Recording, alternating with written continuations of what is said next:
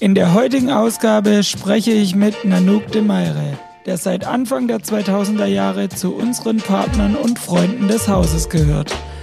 Nanook hat als Veranstalter begonnen, war Tourleiter und ist mittlerweile hauptsächlich Tourbooker für internationale Acts, meist aus dem Hardcore- und Metalcore-Bereich. Die Touren, die er bucht, führen die Bands durch ganz Europa und Nanook bucht die Künstler in Clubs, Hallen und auf die kleinen und großen Festivals. Was er in seiner langen Karriere so erlebt hat, wie man zu diesem Job kommt und vor allem, was er ganz genau tut und worauf es zu achten gilt, erfahrt ihr nach dem Intro.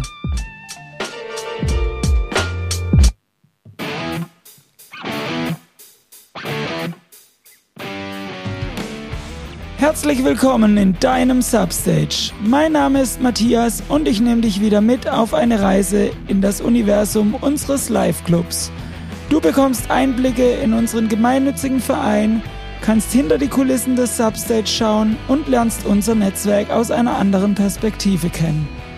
Außerdem erfährst du, wie wir als Verein ticken und warum wir lieben, was wir tun. Jetzt geht's los. Viel Spaß in deinem Substage. Ja, Nanook, herzlich willkommen. Cool, ja. dass du da bist. Sau Danke geil. für die Einladung. Ja, ich habe gerade schon gesagt, du bist Tourbooker. Ähm, du darfst mal kurz den Zuhörerinnen und Zuhörern einfach kurz sagen, was machst du als Tourbooker? Was sind deine Aufgaben?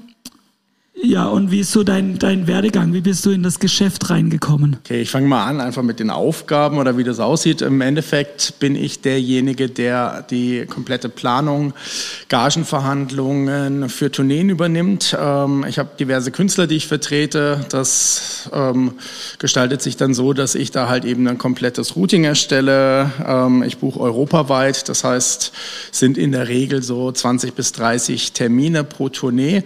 da wird ein Routing erstellt. Ich kümmere mich darum, dass die Künstler ihre Gagen bekommen, also die Gagenverhandlungen, ähm, des Weiteren dann die komplette Logistikplanung, sprich ähm, dadurch, dass es vorwiegend amerikanische oder Überseekünstler sind, mit denen ich arbeite, heißt es, dass ich mich halt auch darum kümmere, dass sie Transport, dass sie Backline, Technik, Crew ähm, hier haben, ähm, koordiniert das Ganze. Ähm, ja, genau, das ist also so was, jetzt. was heißt genau das Routing? Das ist eine sinnvolle Reihenfolge der genau, Städte, Routing, Routing, genau, genau, genau. Also klar, man hat immer sein ideales Routing, also von A nach B nach C ähm, mit den kurzmöglichsten Distanzen.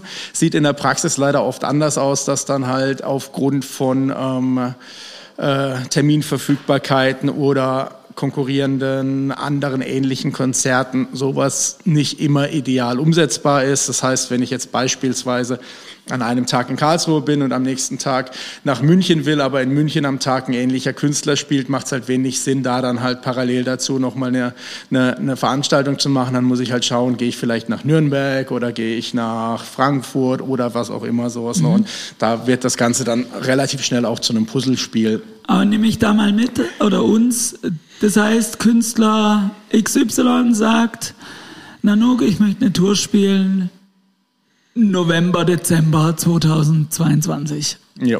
Was passiert dann? Gut, dann gucke ich erstmal sowas, ne, ähm, ob das Sinn macht, in diesem Zeitraum zu touren. Also sprich auch ähm, gibt es schon viel, zu, äh, gibt schon ähm, ähnliche Tourneen, die zu dieser Zeit ähm, laufen. Also einfach, dass es dann halt auch, ähm, ja, macht wenig Sinn, Künstler auf Tour zu schicken, wenn halt jetzt schon 20 ähnliche Künstler da sind, weil Leute ja eben nur bedingt ähm, auf Konzerte gehen mhm. und das Geld dafür haben natürlich.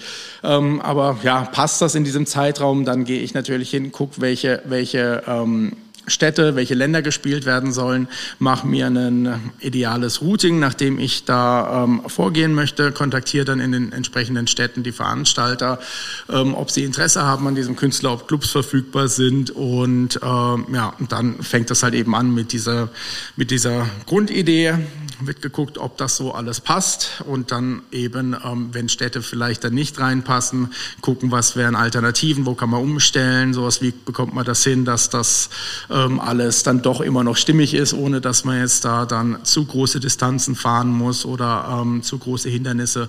Was bedeutet zu groß? Also es gibt so eine Faustregel, wo man sagt, zwischen den Städten sollten nicht mehr als 300 Kilometer liegen oder also so. Also es ist so zwischen 300 bis 500 Kilometer ist ideal sowas. Und es mhm. kommt natürlich dann auch immer noch darauf an, wie die Bands oder die Künstler unterwegs sind. Ob das jetzt eine, eine Van-Produktion ist, also sprich, dass sie in einem, in einem, Mercedes, äh, in einem Sprinter oder ähnlichem Bus unterwegs sind, oder ob es eine Nightliner-Produktion ist, also sprich, dass die Bands ähm, in einem Tourbus unterwegs sind, in dem mhm. sie auch schlafen ähm, da ist natürlich dann aufgrund von den Lenkzeitbestimmungen, von den, von, den, von den Geschwindigkeitsbegrenzungen und so weiter und so fort natürlich eine, eine andere Grenze gegeben an der maximalen Distanz bei einer, bei einer Nightliner-Produktion. Dann kommt natürlich noch dazu, ob es eine größere Produktion ist, die eventuell noch mehr als nur die Band dabei hat, sprich ob da noch irgendwelche Trucks dabei sind, also wo dann halt nochmal eben die, die Fahrzeiten, Aufbauzeiten. Trucks mit Equipment dann. Trucks mit Equipment, so, ne? genau, genau. Weil da kommt dann eben auch immer noch dazu, ob dann halt eben ähm, die, die Tour zu einer bestimmten Zeit in dem Club sein muss, weil natürlich, wenn es eine größere Produktion ist, wird viel mehr Zeit benötigt, das aufzubauen. Mhm. Das heißt, und auch eben abzubauen, was ja meistens mhm. dann direkt nach dem Konzert passiert. Ähm, sprich, das Zeitfenster wird da natürlich geringer und das heißt natürlich auch, dass eine mögliche Distanz zur nächsten Show am, am Tag darauf halt eben ja eine gewisse mhm. Marke nicht überschreiten darf. Das sind so diese Faktoren, die da mit reinspielen.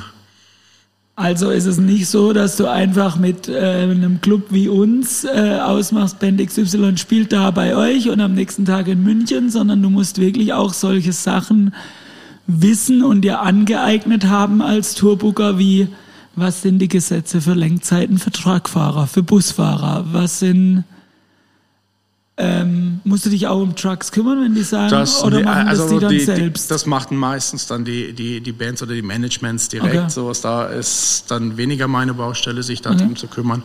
Genau, was natürlich auch noch mit reinspielt, sind dann halt ähm, verschiedene Grenzregelungen, gerade hier im gerade süddeutschen Raum. Internationale Genau, Touren. im süddeutschen Raum, da haben wir als Beispiel mit der Schweiz sowas. Ne, mhm. Ne, da ist es dann halt beispielsweise so, dass äh, da dann an der Grenze, wenn die Bands Merchandise dabei haben, was sie in der Regel haben, sowas, ne, das muss da deklariert und verzollt werden. Das kostet natürlich auch wieder eine gewisse Zeit.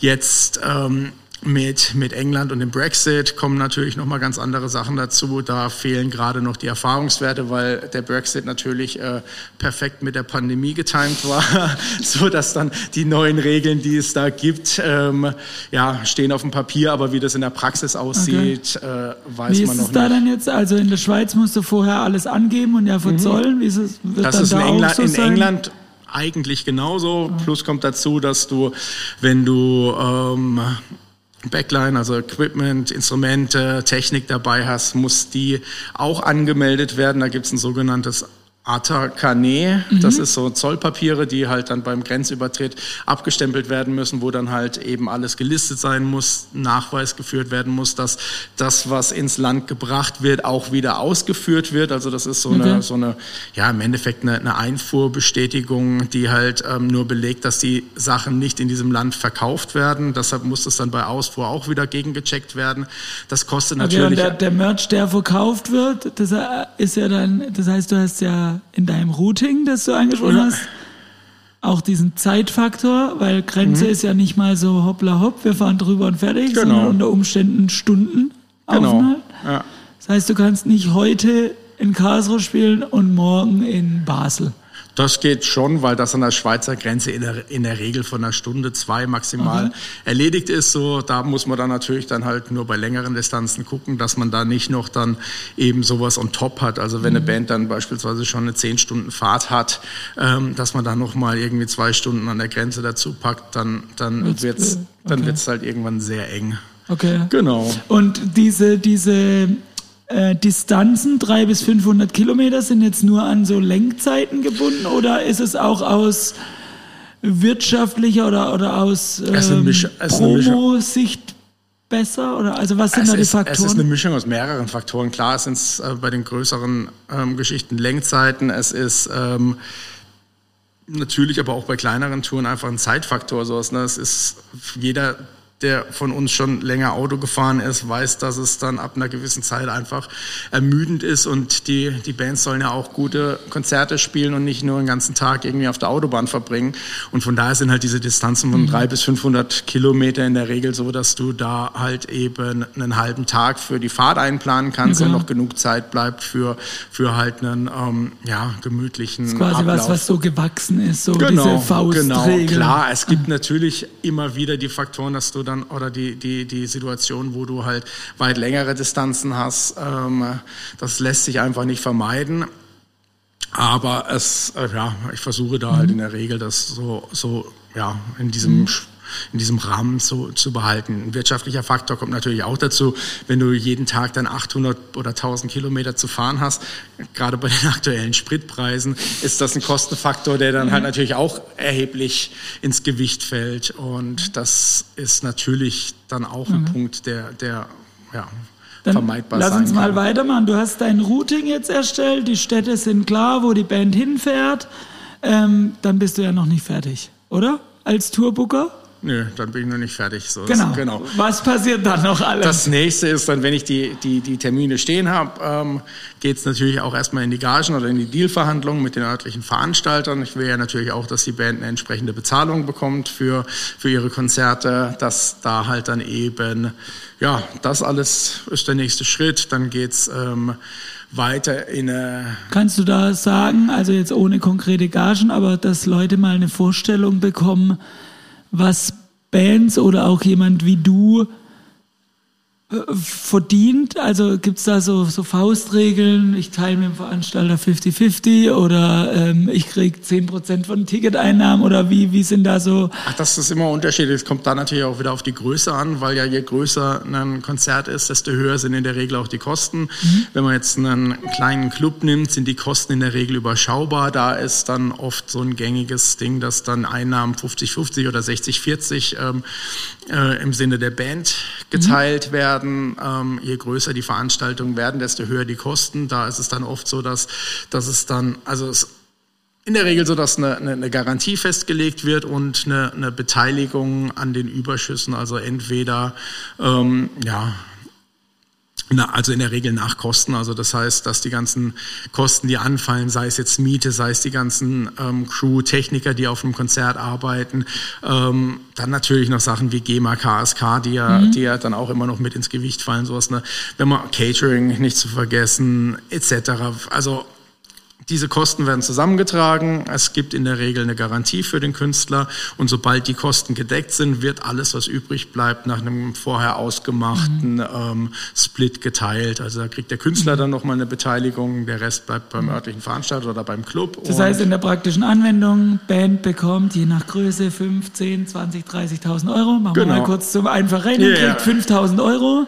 Ähm, örtliche Kosten sind oder Kosten auf beiden Seiten entstehen und wenn die Kosten gedeckt sind genau. von beiden Seiten, gibt's da noch mal ab dann wird alles, was überschüssig ist, kriegt der Künstler noch mal was on top, aber der Veranstalter auch. Genau, sozusagen. genau. Okay. Das machen ja beide zwar auch aus Spaß, aber in der Regel auch. Ähm, ist dann der sogenannte Break. Genau, das ist ab, der sogenannte. Ab wann genau, genau, äh, genau. Okay. Und da gibt es halt eben auch wieder verschiedene Modelle. Das geht jetzt zu sehr ins Detail, ja, die gut. alle zu erklären, aber das ist so grob, grob. das, wie man sich das vorstellen kann. Immer. Okay. Genau, und genau. Und dann ist als Agentur gehörst natürlich zu den Kosten, die entstehen, weil du willst, du kriegst ja auch was, genau, genauso ich, wie wir ich, als Club. Jeder kriegt ja was vom Kuchen ab, sozusagen. Genau, aber ich bekomme meinen Teil von dem Künstler. Also okay. meine Bezahlung hängt an der Gage, die der Künstler bekommt. Das ist in der Regel auch eine, eine, eine Provision so in diesem Sinne. So ist, ne, ist auch ein Prozentsatz von mhm. dem, was der Künstler bekommt.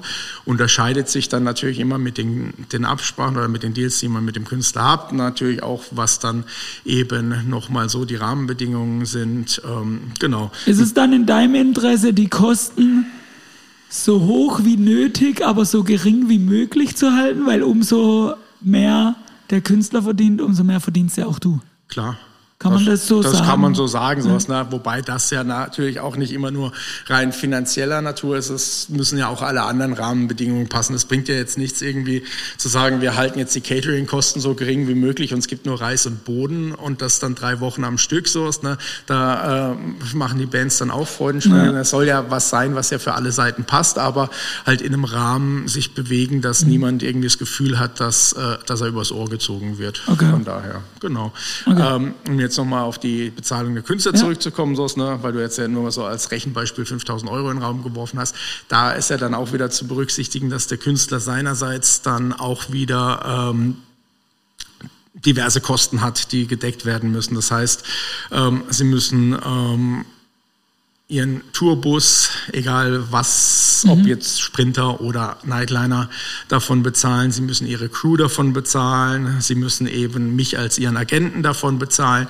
Wenn es amerikanische oder Überseebands sind, haben sie in der Regel noch Reisekosten, Flugkosten, die gezahlt werden müssen. Mhm.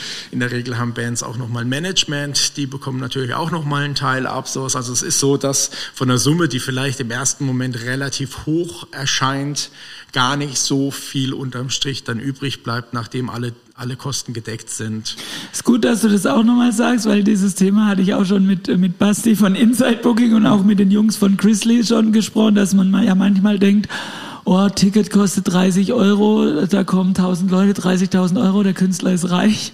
Ja, ähm, aber so Oder ist der es Veranstalter ja ist reich. Ja, klar. Ähm, wenn man mal 50-50 teilen würde, kriegt jeder nur noch 15.000 und dann klar, zieht dann jeder noch seine Personalkosten du und ziehst so weiter. vor allem erstmal noch die Steuer raus, Steuer ne? weil der, die 30.000 werden brutto, netto ja. haben wir dann noch mal ein bisschen weniger genau. sowas, ne? und ja, von Und dann daher. schmilzt das ganz schnell nämlich. Ja, und genau. dann am Ende, selbst wenn du noch 5000 übrig hättest und du bist halt in der Band zu fünft, hat jeder genau. 1000.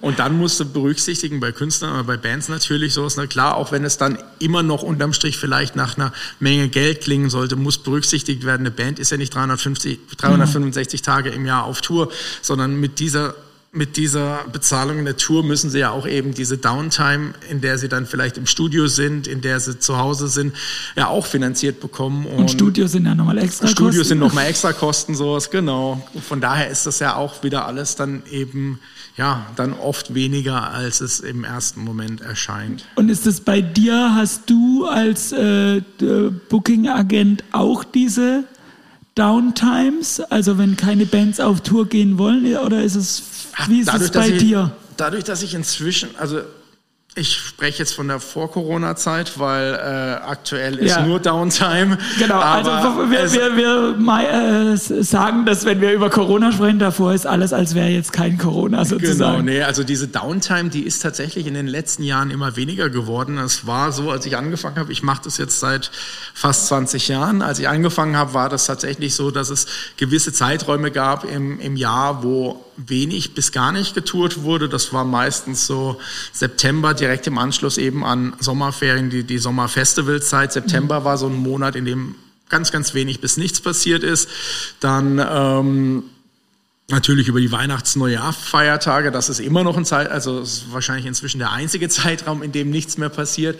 Januar war meistens auch ein sehr, sehr stiller Monat. Mai war ein sehr stiller Monat, mhm. eben vor den Festivals. Ähm, aber inzwischen dadurch, dass es halt einfach sehr, sehr viele Bands gibt und gerade das Live-Geschäft die primäre Einnahmequelle für die meisten Bands ist, ähm, hat sich das natürlich gewandelt. So diese wirklichen ähm, toten Zeiträume gibt's nicht mehr. Es aber es gibt schon noch die Peaks, ne? Also die Peaks die gibt's natürlich immer, immer noch sowas, aber es ist halt natürlich auch so, dass die ganzen Lücken, die halt mal da waren, inzwischen gefüllt werden, okay. weil es halt einfach ein so großes Angebot an, an Bands gibt und natürlich auch so eine große Notwendigkeit mhm. bei Bands gibt, ähm, auf Tour zu gehen. Und da werden natürlich dann auch die Zeiträume gefüllt, die früher vielleicht nicht so die attraktivsten mhm. waren. Mhm.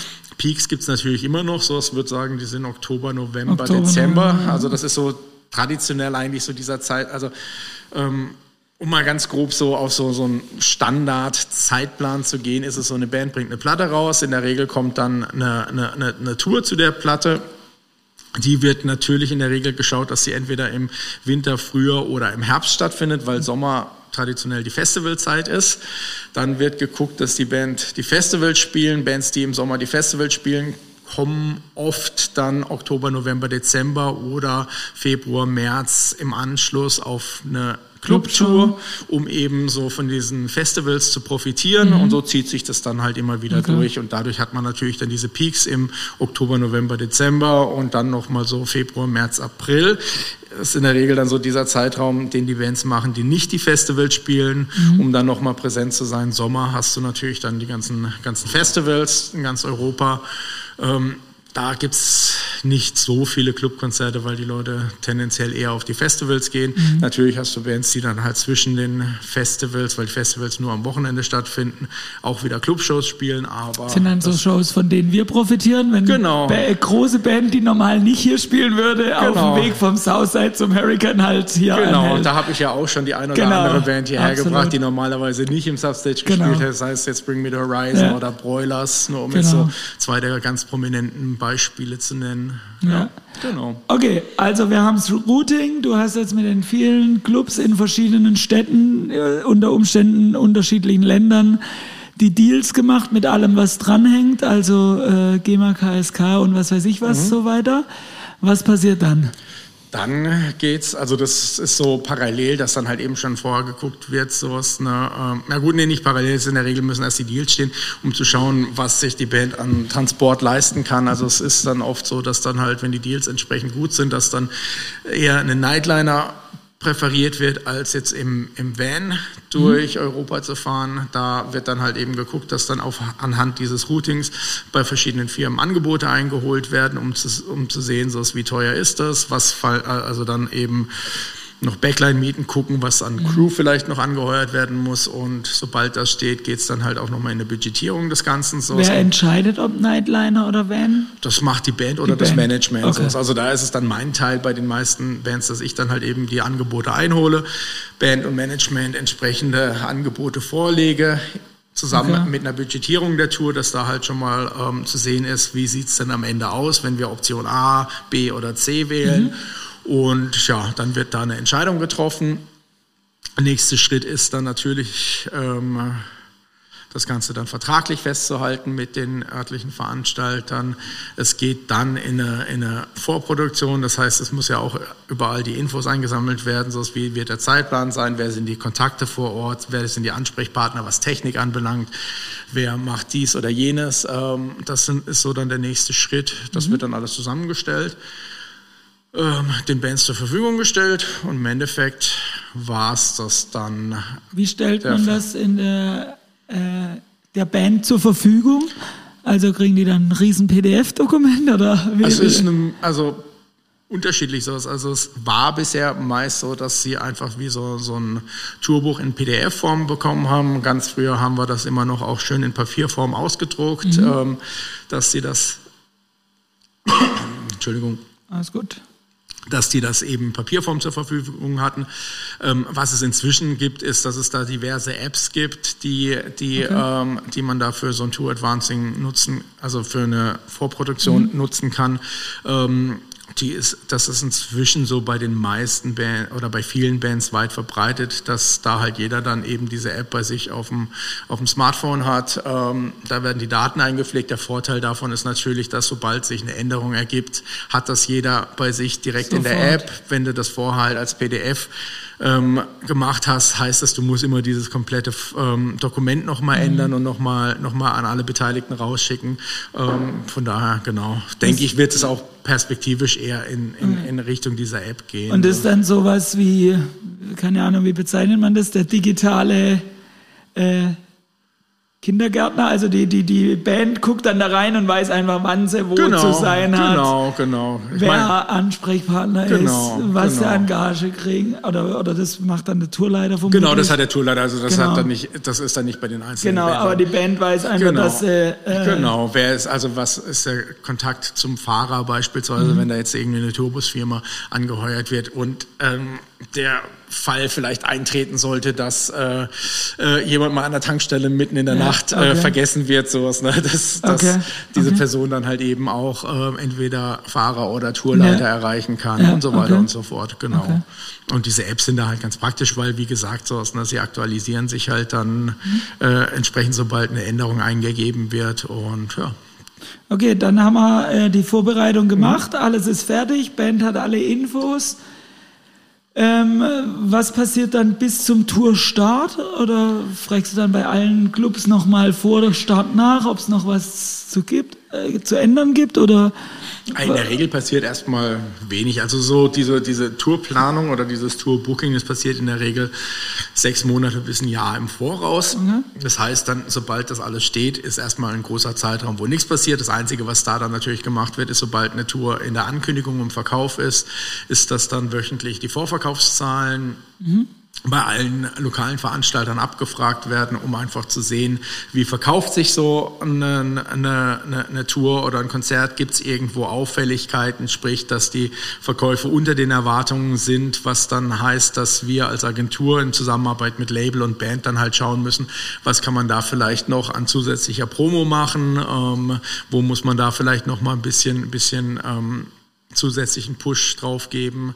Oder auch ähm, wenn es sehr gut wird. Genau, oder wenn es sehr gut wird, muss man natürlich auch gucken, sowas, ne, ist das ein Trend, der bei der sich ähm, fortsetzt, laufen wir auf Ausverkauf zu? Wenn ja, wie weit im Voraus macht es dann eventuell vielleicht sogar Sinn, ähm, eine Verlegung in Betracht zu ziehen? Also sprich, dass dann, wir haben jetzt irgendwie, um jetzt hier auf Beispiel Karlsruhe zu gehen, was ein Konzert in der Stadtmitte, wo 400 Leute reingehen, geplant mhm. und die ist drei Monate im Voraus, sind diese 400 Tickets weg. Dann mhm. wäre natürlich eine Überlegung zu schauen, ist dieser Termin im Substage frei, mhm. dass wir das dann in einen größeren Club verlegen können. Gibt es auch das Runterverlegen? Das gibt es natürlich auch so. Okay. Ne? Das ist äh, zwar nicht gern gesehen bei Künstlern und so weiter und so fort, weil es natürlich immer ein Zeichen ist, dass äh, eine Tour nicht so erfolgreich mhm. läuft, wie sie eigentlich geplant war. Aber klar, den Fall gibt's gibt's leider auch, dass beispielsweise dann ähm, ein Konzert in einem Tausender Club geplant ist und zwei Wochen davor nur 100 Tickets weg sind. Mhm. Sowas, ne? Dann das heißt, die Vorverkaufszahlen sind einfach wichtig für dich oder generell für Agenturen, um anzupassen und das Bestmögliche mhm. sowohl finanziell natürlich, wenn es abraucht, nenne ich es jetzt mal, noch irgendwas Klar. entweder über zusätzliche Promo noch mehr Tickets zu verkaufen oder Kosten einzusparen mit genau, einer genau, genau. Oder eben auch noch mehr Leuten Zugang zu gewähren, indem man es hochverlegt, wenn es Genau, okay. genau, genau. Also aber außer diese Fragen sich zu stellen, nehmen wir mal an, Vorverkauf läuft wie erwartet, dann passiert erstmal nichts bis Dann passiert erstmal nichts, genau. Also okay. diese Vorproduktion, die, die, genau, das ist abgeschlossen. Klar, es kommen dann, also im Rahmen dieser Vorproduktion kommen halt noch mal ein paar Sachen dazu, je nachdem, welche Länder gespielt werden. Für England beispielsweise müssen Arbeitsgenehmigungen beantragt werden, mhm. was wir in der Regel für die Künstler übernehmen und ähm, mhm. Genau, da gibt's halt dann noch so ein bisschen Papierkram. So, das unterscheidet sich dann halt auch wieder von Land zu Land, weil also auch auch innerhalb der EU gibt's halt unterschiedliche Richtlinien, sowas, ne, was ausländische Künstler anbelangt. Sowas das ist was, was vielleicht der ein oder andere auch schon mal gehört hat, diese sogenannte Ausländersteuer, ja. sowas, die halt eben anfällt. Da gibt's dann eben in verschiedenen Ländern auch wieder verschiedenen Papierkram, der da zur, oder bereitgestellt werden muss. Das ist was, was wir zum Teil übernehmen, sofern wir das dann machen können.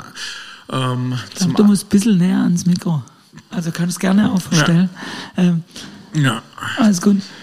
Zum Teil übernehmen oder ja. halt dann eben entsprechend äh, weiterleiten das und, und dafür Sorge tragen, dass dieser Papierkram erledigt wird. Okay, und wenn dann die also passiert dann wirklich nichts mehr, bis die Tour startet? Oder müsste dann so kurz vorher nochmal, ja, ist alles safe oder ist, klappt alles wie besprochen oder ist Klar, es in der nee, Regel davor, in der Branche in, in, so, wir haben in, ausgemacht Wochen, und es in, läuft? In den Wochen davor wird natürlich nochmal alles abgecheckt, so okay. ne, geguckt, so ne, dass dann halt eben bei allen beteiligten Parteien, also den Bands, den ähm, Backline-Firmen, den mhm. Tourbus-Firmen, der Crew alles okay. passt und also schauen halt Feintuning eben. Genau, das Feintuning. Und dann im, in der Regel ist es dann allerdings so, dass dann sobald die Tour läuft, dieses ganze Day-to-Day-Business, das, da kümmert sich in der Regel der Tourleiter drum oder ja, mhm. die Tourleiterin. Und wenn es da dann Probleme gibt, kommen wir natürlich wieder mit ins Spiel, sowas, ne, dass wir halt dann schauen, dass wir diese Probleme gelöst kriegen. Das heißt okay. irgendwie, dass ja, was gibt's da als Beispiele? Ja, klassisch, äh, so Veranstalter, also was heißt klassisch oder ein Fall, äh, Tourleiter da hat die Info, das ist an Gage ausgemacht, Veranstalter. Also ich weiß ja nicht, wie es bei anderen Veranstaltern läuft, aber hier ist es so, wenn ich Veranstaltungsleitung habe, kriege ich ja von den Bookern, ähnlich wie du mhm. deinen Bands gibst, ein, ein Daysheet oder ein Tourbuch, kriege ich ja auch eine Zusammenfassung, was ist ausgemacht. Mhm. Also wenn wir zwei jetzt zusammenarbeiten, kriege ich ja ein Blatt, was ist mit Nanook ausgemacht. Mhm. So. Und dann kann ja der klassische Fall passieren, intern Kommunikationsproblem oder bei euch was falsch ja. eingetippt, so, man ist sich nicht einig. Und dann genau, kommst dann du ins Spiel, E-Mails durchforsten. Genau, genau, sowas zum Beispiel. Oder halt dann, äh, keine Ahnung, Tourbus bleibt liegen und mhm. äh, die eigentliche Tourbusfirma hat gerade keinen, keinen freien Bus äh, und man muss sich da dann vielleicht auch noch mal mit einbringen, um zu schauen, okay. was kann man da noch irgendwie last minute organisieren, dass Band von da, wo sie gerade ist, zum nächsten Konzertort kommen und so weiter und so fort. Aber sofern alles wie geplant läuft, bist du dann erstmal raus, während die Tour läuft, sozusagen. Genau, also Oder da habe ich Sinne. im weitesten Sinne genauso diese normalen Day-to-Day-Sachen. Das mhm. läuft über den Tourleiter. Was ich natürlich immer mache, ist, dass ich mir dann im Nachgang äh, von jedem Konzert halt dann eben nochmal eine Abrechnung von dem mhm. Veranstalter oder vom Tourleiter kommen lasse, nochmal checke, ob alles rund gelaufen ist, ob es irgendwelche Probleme am Abend gab, ob es irgendwas gibt, was ich wissen müsste oder sowas. Ne? Also was ja für mich dann auch wieder wichtig ist, ähm, zum einen vom Tourleiter zu wissen, ob alles gepasst hat, sowas, ne? weil es für mich ja natürlich auch wichtig ist, dass äh, die Veranstalter, mit denen ich arbeite, dass da äh, eben ein guter Job gemacht wird, mhm. dass die Band sich da wohlfühlt, dass die Sachen, die ausgemacht waren, auch alle umgesetzt werden. Umgekehrt ist es für mich natürlich auch wichtig zu wissen, ob ähm, sich, ähm, ja, kommt leider, kommt leider hin und wieder vor, aber nicht häufig, aber dass halt irgendwie sich halt eine Band auch äh, okay benimmt am Abend, mhm. sowas. Ne? Da gibt's dann halt auch immer mal wieder so Fälle, dass das nicht, äh, nicht passiert. Zum ja. Glück ganz, ganz selten. Aber das ist natürlich auch ärgerlich, wenn, wenn, wenn eine Band beispielsweise einen Backstage-Raum zerlegt in einem Club, in dem ich seit... Gab's auch schon, seit, auch bei uns. Ja, ich weiß. Aber sowas ist natürlich auch ärgerlich, ja, weil du, du, du, du etablierst ja über die Jahre ähm, Partnerschaften und ähm, mein Interesse ist es da natürlich dann auch eben ähm, solche Partnerschaften zu pflegen. Und das ist natürlich dann ärgerlich, wenn wenn irgendeine Band dann ähm, meins ähm, ja so diesen Sex, Drugs and Rock'n'Roll Lifestyle komplett auslebt. Also Hinweis an alle Bands: Weder eine Booking Agentur noch ein Veranstalter möchte mit Bands arbeiten, die ständig alles kaputt machen. ja, so sieht's aus. Also ja. ist ja so. Ähm, ja. Ich meine, es macht nur Ärger. Genau. Genau, dann ist die Tour rum. Du hast die Abrechnung schon gekriegt. Was machst du dann? So eine finale Abrechnung? Finale Abrechnung, nochmal eine Feedbackrunde zu schauen, irgendwie, was hat gepasst, wo, welche Städte, welche Veranstalter waren top, welche mhm. waren vielleicht eher Flops, so dass es ja. halt für mich dann natürlich auch in Zukunft bei, bei weiteren Planungen halt was, äh, was ist, auf das ich mich äh, berufen kann oder berücksichtigen kann. Mhm. Macht wenig Sinn, dann irgendeinem Veranstalter, der halt keinen guten Job macht, immer wieder dann Bands zu vermitteln, weil das führt im Endeffekt nur dazu, dass dann Bands unzufrieden sind. Wenn sie unzufrieden sind, sind sie irgendwann auch unzufrieden mit meiner Arbeit und das ja, führt ja, dann in der Regel ähm, nicht unbedingt zu den besten Resultaten. Okay, und nach dieser Feedback-Runde, sage ich jetzt mal, Geht man dann schon direkt in die nächste Planung oder sagst du dann, liebe Band äh, XY, meldet euch, wenn ihr die nächste Tour spielen wollt? Ach, oder in, wie läuft es dann? In der Regel hat man ähm, schon eine längerfristige Planung stehen. Das ist gar nicht von Tour zu Tour, sondern es ist okay. eher so, ähm, dass mit den meisten Bands ähm, in, Alben, äh, in Albumzyklen geplant wird, sprich mhm. eben ähm, äh, dann und dann kommt eine neue Platte raus und dann wird da halt dann eben schon das nächste Jahr oder die nächsten anderthalb Jahre oder zwei Jahre, je nachdem, äh, ja, in der Regel sind so anderthalb Jahre. Mhm grob skizziert, natürlich immer noch mit, mit, mit genug Raum für, für, für Veränderungen, weil ähm, es immer wieder Sachen gibt, sowas, die da halt dann so eine Planung ein bisschen durchkreuzen. Sei es, dass eine, eine Band irgendwie einen Support-Slot auf einer größeren Tour angeboten bekommen, sowas, ne, was ähm, natürlich dann für die Karriere dieser Band dann oft förderlich ist. Mhm. Und ähm, dann muss man dann halt die eigene Planung erstmal hinten anstellen. Oder halt natürlich die internationale Planung geht in eine andere Richtung, dass halt gerade dadurch, dass ich, wie gesagt, primär mit, mit amerikanischen Bands zusammenarbeite, kann natürlich gut passieren, dass man dann sagt, okay, wir wollen jetzt den Sommer Europa machen. Ähm, dann kommt aber eben eine Änderung in der US-Planung rein, sowas, ne, so dass der Sommer dann in in USA wichtiger oder lukrativer ist, so dass okay. da dann halt dann doch noch mal was umgestellt wird. Aber in der Regel ist es so, dass du ja die nächsten anderthalb Jahre okay. grob stehen hast ähm, in der Planung. Ähm, und danach schaut man dann, genau, wie geht's weiter mit der Band. Genau, genau, okay. genau. Also und oder in diesem Zeitraum wird schon also parallel, da, also es wird nicht gewartet, bis so diese anderthalb Jahre durch sind, sondern es ist dann halt natürlich ein, ein fließender Prozess, wo dann natürlich ähm, währenddessen dann auch immer wieder geschaut wird, okay, was machen wir dann als nächstes so, ne? Dann und dann äh, passiert dies und ja, die Tour ist jetzt so gelaufen, okay, mhm. was kann man dann so als die nächsten Schritte angehen und ja. Aber genau. du hast jetzt gerade den US-Markt angesprochen. Du als deutscher Agent, ich habe jetzt rausgehört, du machst Europa-Tourneen, das heißt mit der, der US-Markt, also jede Band hat quasi auch pro Kontinent, pro Land oder wie ist das aufgeteilt mit den Agenten? In der Regel pro Kontinent oder ja, ja, doch.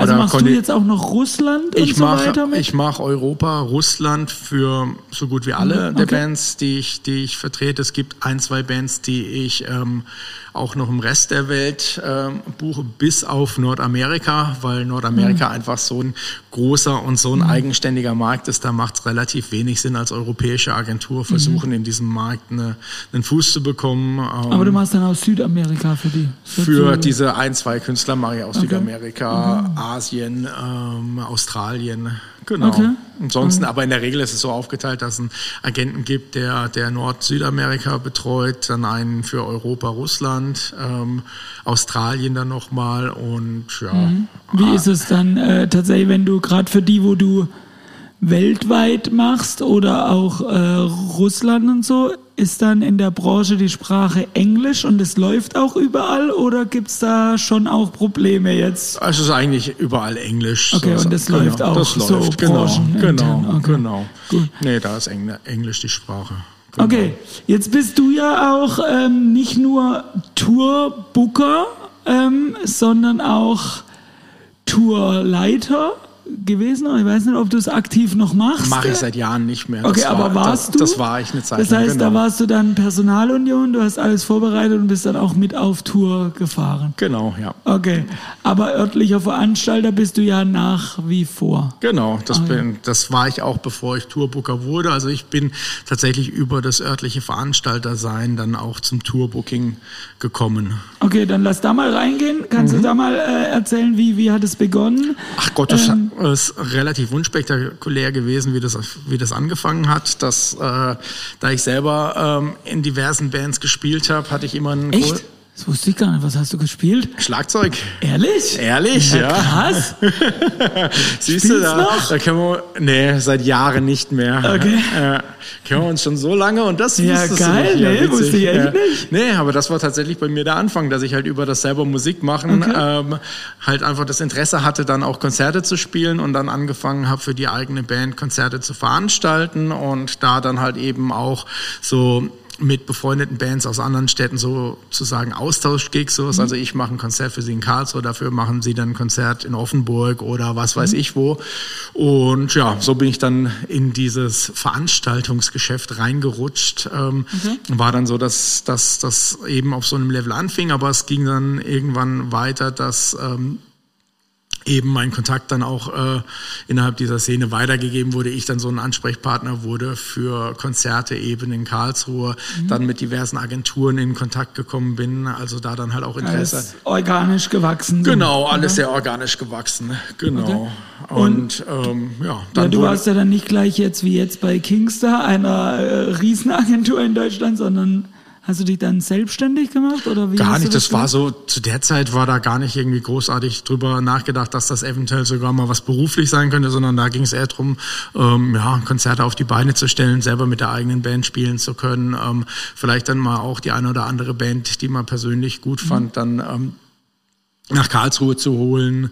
Ähm, genau, das war so die Motivation und das wurde dann irgendwann immer mehr. Also ich habe das auch nie alleine gemacht. Das war immer mit mit mit mit, mit äh, unterschiedlichen Leuten zusammen, aber wir waren da immer immer mehrere Leute, die das so zusammen. Aber ihr musstet das ja auch irgendwie finanzieren. Also Klar, aber das war dann so, dass sich das dann über die äh, bestenfalls über die die Konzerteinnahmen finanziert hat. Und wenn es okay. dann nicht so war, dann musste man dann halt auch mal in die private Tasche greifen, um okay. dann ähm, die Kosten zu decken.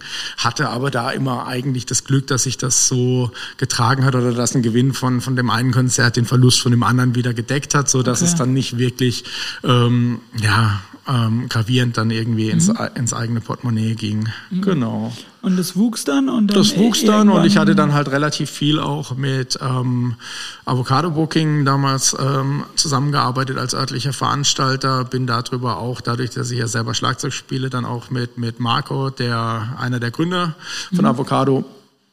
Ähm, kam dann so, dass also wir. Also Avocado Booking ist auch eine deutschlandweit bekannte Genau, oder europaweit bekannter. Europa genau, Andor spezialisiert eben auf, auf Punk, Hardcore, Metal. Okay. Mhm. Genau, mit denen hatte ich halt recht viel hier in Karlsruhe gemacht. Ähm, bin dann eben äh, mit Marco immer mehr in Kontakt gekommen, so ne? Der seinerseits spielte in einer Band, die auf Schlagzeugersuche waren. Meine Band hatte sich zu dem Zeitpunkt gerade aufgelöst. Okay. Ähm, auch wenn ähm, die Band in München saß, ich in Karlsruhe, haben wir das ganz gut hingekriegt, so dass ich da dann als neuer Schlagzeuger Paint the Town Red. Okay. Genau, gibt's, und dann gibt's nicht mehr. Okay. Gibt's, nee, hat sich 2004, glaube ich, aufgelöst. Wenn, okay. Genau, und dann haben wir da zusammen gespielt, ähm, sind dadurch natürlich immer mehr in Kontakt gekommen und dann kam irgendwann die Anfrage, ob ich mir vorstellen könnte, auch bei der Agentur mit einzusteigen. Zu dem Zeitpunkt war das so, dass niemand in der Agentur davon voll Zeit leben mhm. konnte, sondern alle noch nebenher ähm, gejobbt haben. Ich war zu der Zeit noch an der Uni, habe studiert und habe dann parallel zum Studium eben angefangen, ähm, Touren zu buchen. Und okay. Was hast du studiert? Also wahrscheinlich nichts, was mit dem Job zu tun hat, oder? Mm, bedingt. Also Hauptfach war neuere neueste Geschichte und im Nebenfach ähm, angewandte Kulturwissenschaften und okay. Kulturmanagement. Okay. Also da mit viel Fantasie kann man da dann noch ein paar Brücken schlagen, wobei das auch im Studium weit entfernt war von dem, ja. wie es jetzt tatsächlich ja. äh, in der Realität aussieht. Und ja, Studium habe ich dann allerdings nie fertig gemacht, ähm, weil ähm, diese Booking-Tätigkeit halt parallel zum Studium immer umfangreicher wurde und halt schon abzusehen war, dass es A, das ist, was ich machen will mhm. und B, auch ähm, davon leben kann. Und so mhm. war für mich dann relativ schnell klar, dass der Weg erstmal in diese Richtung gehen wird. So, ich habe das Studium dann abgebrochen, habe gedacht, naja gut, kann ich vielleicht in ein, zwei Jahren dann mal noch wieder aufgreifen, aber dann äh, war der Zug schon voll in Fahrt und Studium war. Okay. Das heißt, du warst bei Avocado Tourbooker und gleichzeitig noch selbstständiger Veranstalter. Genau, genau. Okay. Das okay. habe ich dann so, ja, okay. die ganze Zeit parallel gemacht, sowas, ne, und. Und jetzt, um mal die Brücke zum Substage mhm. aufzuschlagen, die Leute sollen ja auch ein bisschen äh, Einblick kriegen, warum wir denn jetzt genau mit dir zusammenarbeiten. Genau, hat und, jetzt ähm, etwas lange gedauert, bis ja, wir zu dem Punkt überhaupt kommen. Nichts, aber, ja. Kein Problem, weil tatsächlich ähm, ist es uns ja einfach auch ein Anliegen, dass man sieht, wie gewachsen wir als ja. Verein auch sind. Ja. Also deshalb ist es jetzt ganz spannend, wie du ja. hier reinkamst. Also mit in den 90ern als Gast, hatte ich vorhin mhm. gesagt, und seit den frühen 2000ern schon Veranstalter, also auch bald 20 Jahren. Wie kam das, dass du bei uns Veranstaltungen gemacht hast? Das war tatsächlich eine ganz, ganz, ganz witzige Geschichte. Es war so nicht geplant, sondern es war so, dass wir ähm, 2004 war das. Ich habe gestern extra nochmal nachgeguckt, wann das wann das äh, genaue Datum war. Ähm, da hatten wir auf der ersten Europatournee von SLA Dying ein Konzert hier in Karlsruhe geplant. Und das war damals noch im ähm, gab es nur ein paar Jahre. Der, oh Gott, wie hieß denn das? Also hieß es sogar Alter Schlachthof, also hier vorne, wo jetzt der Jazzclub oder der ja, Jazzclub zwischen. Genau, ich, das ja. hatten ja damals ein paar Leute so aus der, aus der Ex-Steffi ja. gemacht, so aus Plüschi von der alten Hackerei, war Tontechniker da. Ähm, genau, und da hatten wir SLE Dying gebucht. Da passten so knapp 200, 220 Leute rein. Wir hatten äh, für dieses Konzert ohne Vorverkauf gearbeitet, nur mit E-Mail-Reservierungen ähm, für den Abend direkt und hatten dann äh, zwei Wochen davor, glaube ich, schon weit über 500 Reservierungsanfragen und waren dann natürlich, okay, 200 Leute, 500 Reservierungsanfragen, irgendwie passt das nicht ganz so zusammen mhm. und haben dann ähm, eben Jörg kontaktiert, ob das Substage an dem Termin frei wäre und ob wir dieses Konzert von eben dem alten Schlachthof mhm. ins damals als alte Substage äh, verlegen konnten, was glücklicherweise ging. Termin war frei und das mhm. war dann so der Beginn der Zusammenarbeit im Endeffekt. Sowas. Ne? Also es war relativ spontan und kurzfristig, aber hat alles reibungslos äh, funktioniert. Ähm, so dass das dann. Krass, wie sich dann die Dinge fügen, gell? Wäre ja. wär, wär der Termin nicht frei gewesen? Klar, dann wäre das vielleicht. wir vielleicht bis heute nicht zusammenarbeiten. Ja, das wäre gut möglich, sowas, ja, genau, genau. Okay. Und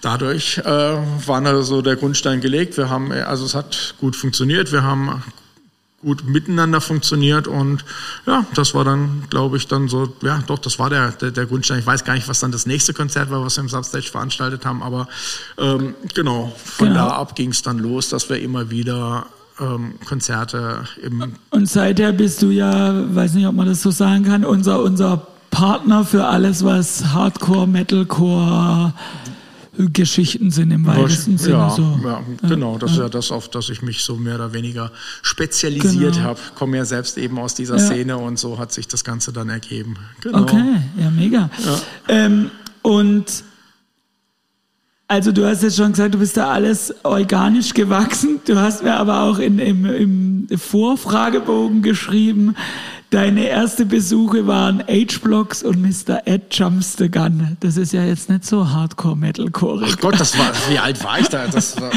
ich weiß nicht, also muss wahrscheinlich schon 16 gewesen sein, sonst wäre ich nicht auf das Konzert gekommen. Mhm. Aber das war ja klar, also das war so bei mir so ähm, die, die, also die, die, die Anfänge. Ähm, okay. Bin ja nicht äh, ähm, direkt dann mit, klar, schon auch mit Metal groß geworden, aber das, ich bin ein Kind der 90er, dieser Crossover-Sound, der war in den 90ern groß, sei es eben H-Blocks und Miss Sad Jumps the Gun als deutsche Vertreter, aber dann halt natürlich auch Sachen wie Doggy Dog und mhm. Biohazard als eine etwas härtere Variante, Downset und solche Geschichten. Das war halt einfach dann okay. so Anfang, Mitte der 90er der Sound, ähm, den ich spannend fand. Äh, hatte davor angefangen, eher so die klassischen Metal-Sachen zu hören, aber fand halt, ähm, bin, bin, bin selber als Teenager geskatet und fand dann halt mhm. so dieses etwas urbanere, etwas, etwas äh, modernere, was eben dieser Crossover-Sound zu der Zeit ja. war, halt einfach viel, viel ansprechender und ja, genau. Ja, ich, ich sehe gerade, das habe ich vorhin gar nicht realisiert, äh, diese SLA Dying Show war Ende November 2004, hast du ja, schon? Ja. Äh, wir haben zeitgleich im Substage angefangen, Nanook. Weil, ja, falls du dich erinnern kannst. Klar, das war 2004, wo doch dieser riesen Tsunami war da in, in äh, irgendwo in Asien oder wo war der? Dieser Riesentsunami? Phil Philipp, Philippinen? Äh, ja, nee, nicht, nee, nee, Philippinen, Thailand. Thailand. Thailand? Das war, war das 2004? Ja, das, okay. weil... Das war dann aber Weihnachten so. Genau, ja. weil ich habe im Herbst davor, also genau Aha. zu der Zeit, hier angefangen und dann gleich meine erste Weihnachtsfeier hier im Substage fiel aus, weil wir den Betrag, den wir normal für die Weihnachtsfeier verwendet haben, damals gespendet haben. Okay. Deshalb, deshalb ja, weiß ich so genau, dass ich da ja. angefangen habe. Ja. Witzig. Das ist Zeit, ja, zeitgleich. krass. Sehr spannend, ja. ähm, genau, ich, äh, jetzt äh, wollte ich noch wissen, wenn du darüber sprechen möchtest, wie ist denn diese ganze Lage jetzt? Also jetzt haben wir die ganze Zeit vor Corona und geredet, wie es ist, wenn kein Corona ist. Ja. Ähm, und in den sozialen Medien, aber auch so kriegt man natürlich sowohl sehr viel Verständnis, warum man Clubs nicht öffnet oder wenn man sie öffnet unter gewissen Regeln, aber auch sehr viel Hass, weil Leute nicht verstehen, warum man manche Dinge macht oder auch machen muss. Und deshalb finde ich es umso spannender jetzt mal von einer anderen Seite, mhm. nämlich als Tourbooker und Veranstalter. Wie ist es für dich gerade?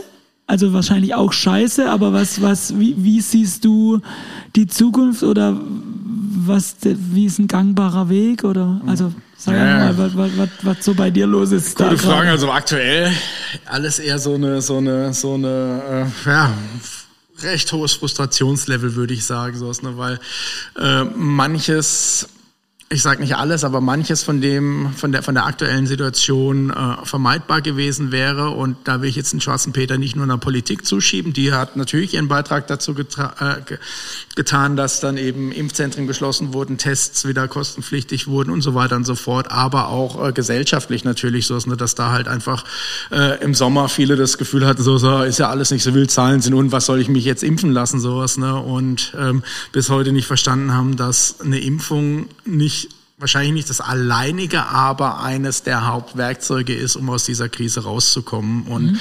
ähm, das ist halt eben bei mir aktuell jetzt wieder, also ich fühle mich gerade wieder um ein Jahr zurückversetzt, weil wir letztes Jahr in einer ähnlichen Situation waren, da hatten wir den Lockdown ein bisschen früher.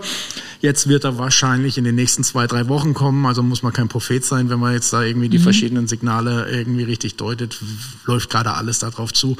Aber es ist halt einfach frustrierend zu sehen, dass wir halt äh, in diesem Jahr als Gesellschaft, und da nehme ich jetzt irgendwie uns alle mit rein, so ist ne, relativ wenig gelernt haben, so ist ne, mhm. und sehr viele der gleichen Fehler einfach wiederholen. Und ja, das führt halt eben zu einer gewissen Frustration. Ich habe langsam keinen Bock mehr, Tourneen auf äh, zum fünften Mal zu verschieben. Das wollte ich gerade ne? fragen. Ich glaube, das, ist, das halt ist, natürlich sehr frustrierend. Klar. Also und machen die Künstler, wie ist es dann bei deinen Künstlern, machen die da noch mit oder gibt es dann auch schon welche, wo sagen, oh, brauchst nicht mehr verlegen, wir lassen es ist das. unterschiedlich. Also es gibt tatsächlich beide Sa Sachen. So. Also es gibt die, die dann sagen, ja, okay, wir verschieben jetzt nochmal sowas in der Hoffnung, dass es dann wirklich stattfinden kann.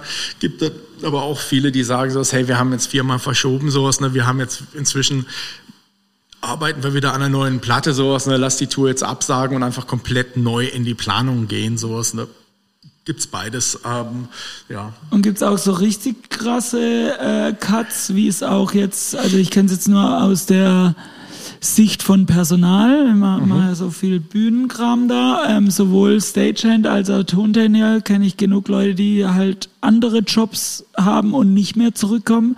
Gibt's bei dir Bands, die sagen, ey, wir machen die Band nur noch als Hobby. Wir, wir habe ich bis jetzt tatsächlich nicht, aber okay. habe ich von anderen Bands, also jetzt okay. in meinem Roster war das bis jetzt nicht der Fall, aber habe ich schon von anderen Gibt's? Bands gehört, sowas. Ne? Und ja, wie du ja schon auch jetzt hier eben die andere Seite mit, mit Technikern, mit Personal angesprochen hast, ist das natürlich auch ein Punkt, der jetzt dann im Tourbereich äh, genauso der Fall ist. Sowas. Also die Bands gibt es zwar sowas, aber es gibt halt ähm, jetzt schon abzusehen einen hohen Personalmangel, was so diese ganze Tour-Crew anbelangt. Ich hatte jetzt Und gerade aktuell wahrscheinlich eine Kostensteigerung rede. Eine Kostensteigerung, genau, genau, wollte ich jetzt gerade ein Beispiel ah, bringen. Okay. Ich hatte jetzt eben gerade den Fall ähm, für eine für eine Tour, die nächstes Jahr im April stattfinden soll. Da hatten wir jetzt dieses Jahr im April bereits den den Tourbus bestätigt zu Betrag mhm. X.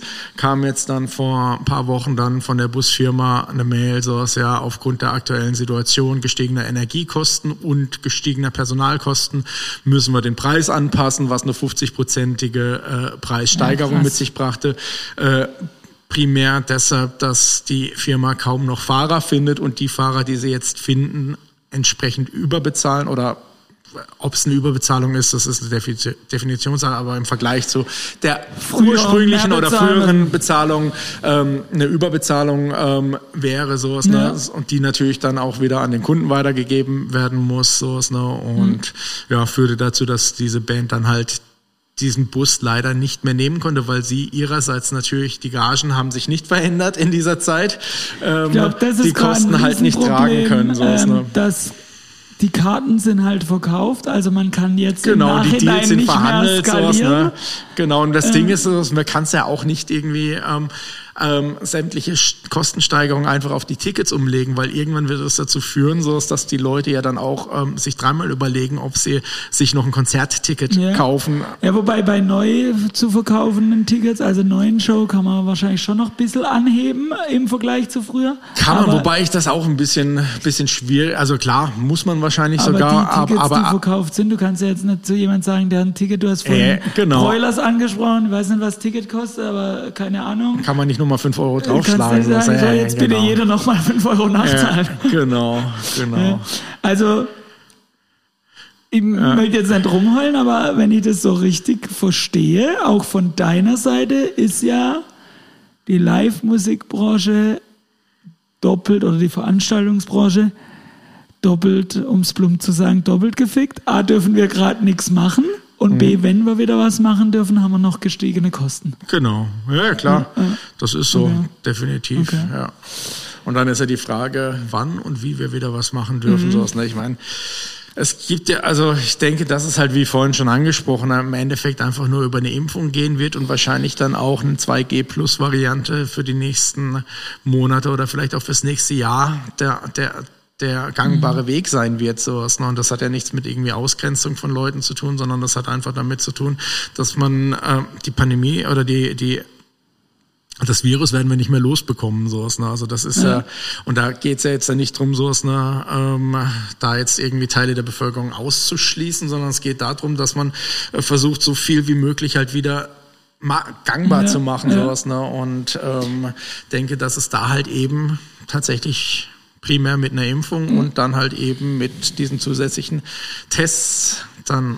Was würdest du dir muss. wünschen oder wie können, oder anders gefragt, wie können Leute unsere ganze Branche unterstützen, jetzt mal neben, also klar, impfen und gucken, dass man wieder irgendwie äh, das Ganze gangbar kriegt, mhm. aber was würdest du dir von Konzertgängerinnen und Konzertgängern wünschen für die Zukunft oder wie, wie können sie uns, dich, die Branche supporten?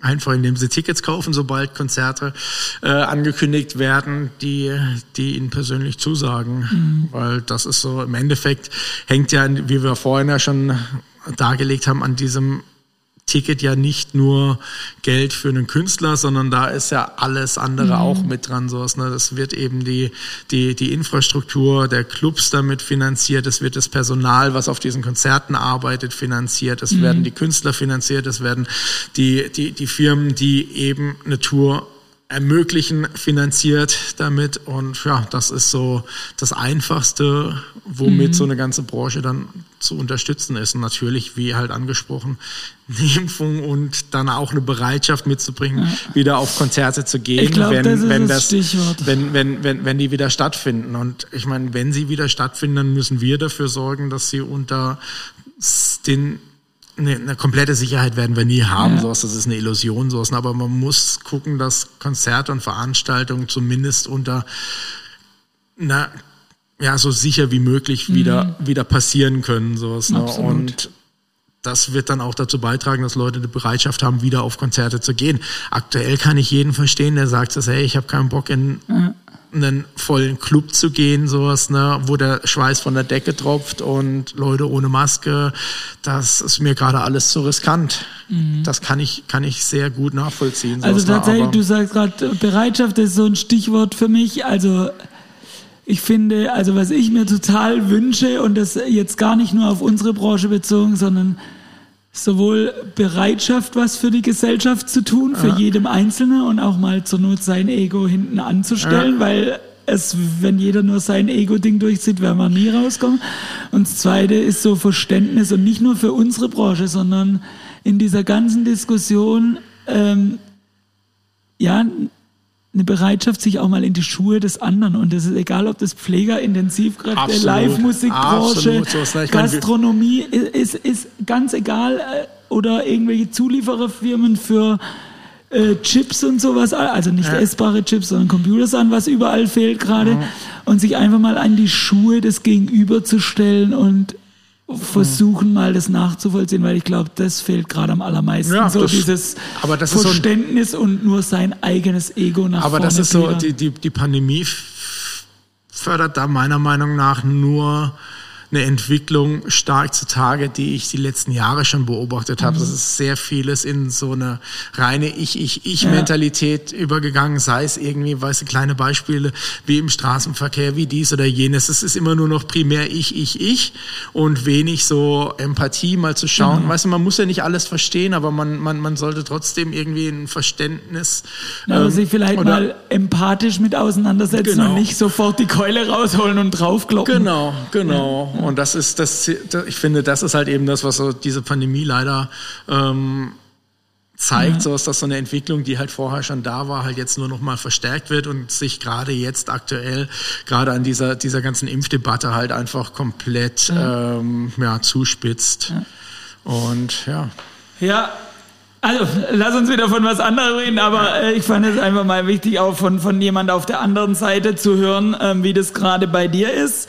Ähm, ich habe noch so, die habe ich vorhin vergessen, die Frage tatsächlich. Ich möchte noch mal kurz äh, zurückkommen, äh, nee, nee, nicht zurückkommen, aber das frage ich eigentlich alle Gäste, wenn jetzt es Leute gibt, die in dieses Geschäft einsteigen wollen, die mhm. Tourbooker werden wollen, die Tourleiter werden wollen, die lokaler Veranstalter werden wollen. Es ist ja jetzt nicht jeder in der Situation wie du damals, mhm. sondern die Sache, Dinge haben sich ja geändert bis heute. Nimm mal an, es wäre kein Corona, was würdest du den Leuten empfehlen? Wie, wie wird man Tourbooker, Tourleiter, Veranstalter? Was sind die Steps to go? Oh, gute Frage. Ich, dadurch, dass ich ja selber so, so, so einen Quereinstieg gemacht habe oder das bei mir so organisch gewachsen ist, weiß ich gar nicht irgendwie, was ich da großartig als, als, als, als Tipp geben kann. Gibt es ähm, Turbuga als Ausbildungsberuf?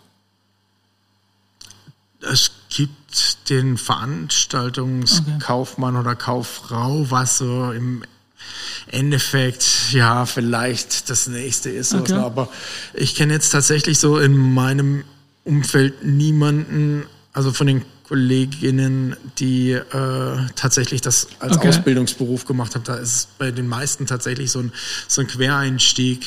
Also ich meine, klar gibt's ja auch jetzt eben mit der Popakademie in Mannheim so diesen Studiengang Musik äh, Business, mhm.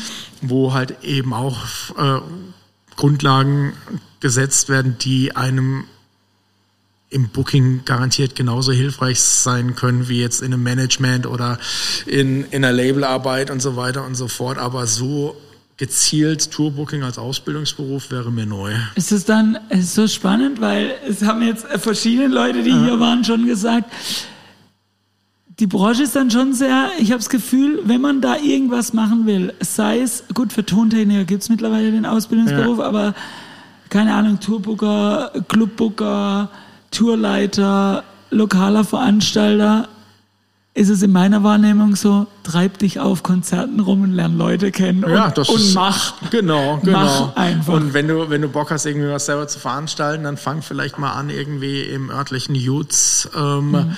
äh, mit befreundeten Bands ein, ein, Konzert auf die Beine zu stellen. Guck, dass mhm. da eben so, so, also wirklich so in Baby Steps halt äh, das Ganze mal probiert wird und da kann, kann man viel ausprobieren, ohne dass man zu groß mhm. in, ein, in, ein, in ein finanzielles Risiko geht. Vielleicht gucken, ob es irgendwelche Veranstaltungsfirmen gibt, die die Praktika anbieten oder die halt eben so ähm, ja, Helfer suchen für so diese ähm, Tätigkeiten, die halt bei einer Veranstaltung anfallen, sei es irgendwie Catering nachfüllen, hier mal eine Kiste schleppen mhm. oder sowas. Ne? Das sind also tatsächlich auch unbequeme Arbeit. Genau, aber das, das, das, gehört, gehört halt eben auch dazu. Sowas, ne? Das haben, haben wir alle, glaube ich, äh, die, die in der Branche arbeiten, ja.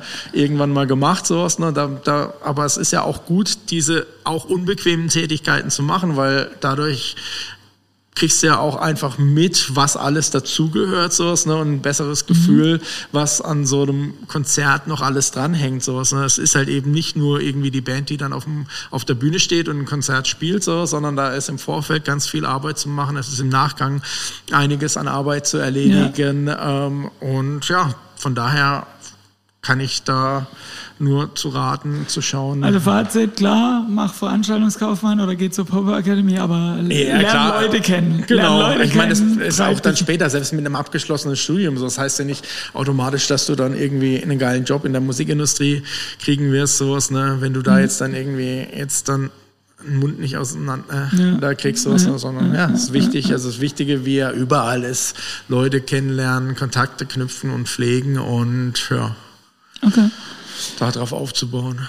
Cool, dann ähm, bieten wir, äh, biegen wir so langsam auf die Zielgerade ein. Da habe ich so ein paar ab abschließende Fragen. Gibt es in deiner Branche oder in deiner Tätigkeit so äh, Do's, die man auf jeden Fall machen sollte, immer als Tourbooker, was super wichtig ist? Und auch Don'ts, macht es auf keinen Fall mit einem Veranstalter, mit einer Band, im Büro, was weiß ich, keine Ahnung, was es da gibt. Gibt es da irgendwas, was du, was du Tour, Tour, Tour-Bookern empfiehlst? oder die das werden wollen oder was man halt nicht machen sollte? Boah, gute Frage. Fällt mir jetzt spontan eigentlich relativ wenig ein dazu, muss ich ganz ehrlich sagen. Alles sowas, gut. Ne? Also was ich persönlich halt für jetzt nur meinen, meinen persönlichen Werdegang zugrunde legend äh, jedem empfehlen kann, ist halt, äh, geh selber mit auf Tour. Also sei es als Tourleiter, als Mercher, als Fahrer ähm, und konzentriere dich nicht nur auf deinen Bürojob, sondern lerne auch ähm, die Seite des Tourings kennen, die die Band dann durchleben wird. Ähm, mhm. sprich dann Was hilft es dir, dass du das weißt? Also, dass ich, also auch wenn ich es nicht immer vermeiden kann in meinen Routings, sowas, mhm. ne, aber dass ich weiß, was es heißt, äh, zehn Stunden in dem Van zu sitzen, mhm. sowas, ne, drei Wochen irgendwie nicht im eigenen Bett zu schlafen, sowas, ne, mhm. ähm, ja. Also das, das heißt, du diese, kannst die, deinen Job, äh, Bürojob in Anführungszeichen besser machen, ich weiß nicht, ob ich ihn besser mache, aber ich verstehe zumindest die, die, die, die Strapazen, die, Strapazen okay. die das Touring mit sich bringt. Sowas, ne? Und was da halt natürlich auch extremer Vorteil ist, ist, wenn du mit auf Tour bist, du lernst halt deine ganzen Partner, mit denen du sonst nur per E-Mail oder per Telefon mhm. Kontakt hast, sowas, ne? dann auch alle mal persönlich kennen, was halt einfach förderlich ist, sowas ne, in einer weiteren Zusammenarbeit. Okay. Und ähm, das ist definitiv ein Du, was ich jedem empfehlen okay. würde, der in diesen Bereich gehen will, einfach um zu wissen, äh, was heißt es überhaupt, auf Tour zu gehen, sowas, okay. ne? Und was heißt es dann auch eben, jeden Abend nicht im eigenen ja. Bett zu schlafen oder sich mit 20 anderen Leuten einen Tourbus zu teilen, wo deine einzige Privatsphäre äh, deine Koje ist, wo du einen Vorhang hast, der dich dann von den anderen 19 Leuten ja. im Tourbus äh, äh, abtrennt, sowas, ne? Okay. Und ja, das sind einfach Erfahrungen, finde ich, die, die wichtig sind, sowas, ne? Also man muss das ja dann auch nicht jetzt irgendwie alles dann geil finden für sich persönlich, aber es ist extrem hilfreich. Mhm. Okay. Genau. Okay. Ähm, und ähm, wir versuchen ja den, äh, den Leuten, die zuhören, immer auch so ein bisschen ähm, einen Blick in die Künstler äh, zu gewähren, außer dem Blick, äh, wie sie auf der Bühne stehen. Kannst du oder darfst du, magst du, äh, gibt es irgendeine Backstage-Geschichte, lustige Anekdote, die man hier gerne auch ohne Bandnamen erzählen kann, was so passiert auf Tour oder in deinem Job. Oh Gott. nee. nee. What happens backstage stays backstage. Alles gut, lass mal so stehen. Ja, ist, ist doch auch gut, weil das ist, äh, man muss äh, sich bewusst sein, der Backstage ist halt das Wohnzimmer der Band genau, auf Tour. Äh. Genau. Und von daher, okay. nee, da passieren meistens viel, viel langweiligere Dinge als die. Als man sich's vorstellt. Als man sich's vorstellt, genau. Da ist das Wichtigste, dass die Internetverbindung funktioniert, so ist, ne? Das, das, hat sich aber auch mega gewandelt, finde ich, seit äh, 2004. Also yeah. ich habe schon vor dem Substage auch kleinere Sachen veranstaltet und äh, so gefühlt ist, solange das Catering mega ist und Internet ist, kann auch mal was anderes schiefgehen, genau. aber dann sind alle glücklich. Genau, das sind die zwei wichtigsten Sachen sowas. Ne? Also Weil Dusche noch, Catering, genau, Catering die drei, Dusche, Internet. Genau, genau, die drei Sachen sind das Wichtigste. Sowas. Aber wie du schon sagst, das hat sich seit 2004 stark gewandelt. Ja. Liegt aber halt auch einfach daran, dass es äh, 2004 Smartphones noch nicht gab ja. und äh, auch so ein Aber das ist doch ein mega Lifehack für junge Veranstalter. Auch wenn du nicht die perfekte Technik hast, schau, dass ja. die drei Sachen stimmen. ja. Genau. Cool. Ähm, zum Abschluss frage ich jeden Gast, hast du, wir sind ja nah, immer noch ein Live-Musikclub und äh, haben dementsprechend mit vielen Künstlern zu tun und sind Musik interessiert. Gibt es aus deiner Sicht eine Empfehlung, die wir in den Show Notes verlinken, äh, Band, Künstler, Song, das sich die Zuhörer und Zuhörerinnen mal reinziehen sollten? Willst du eine Empfehlung geben? Oder eine deiner Bands? Wobei, also, also keine meiner Bands, sowas, aber das ist für mich die Platte des Jahres. Aber ich glaube, die haben viele der Zuhörer eh schon auf dem Schirm. Das ist die, die aktuelle Platte von Turnstyle. Mhm. Das ist so, ja, genau. Packe ich äh, in die Show Notes natürlich. Mhm.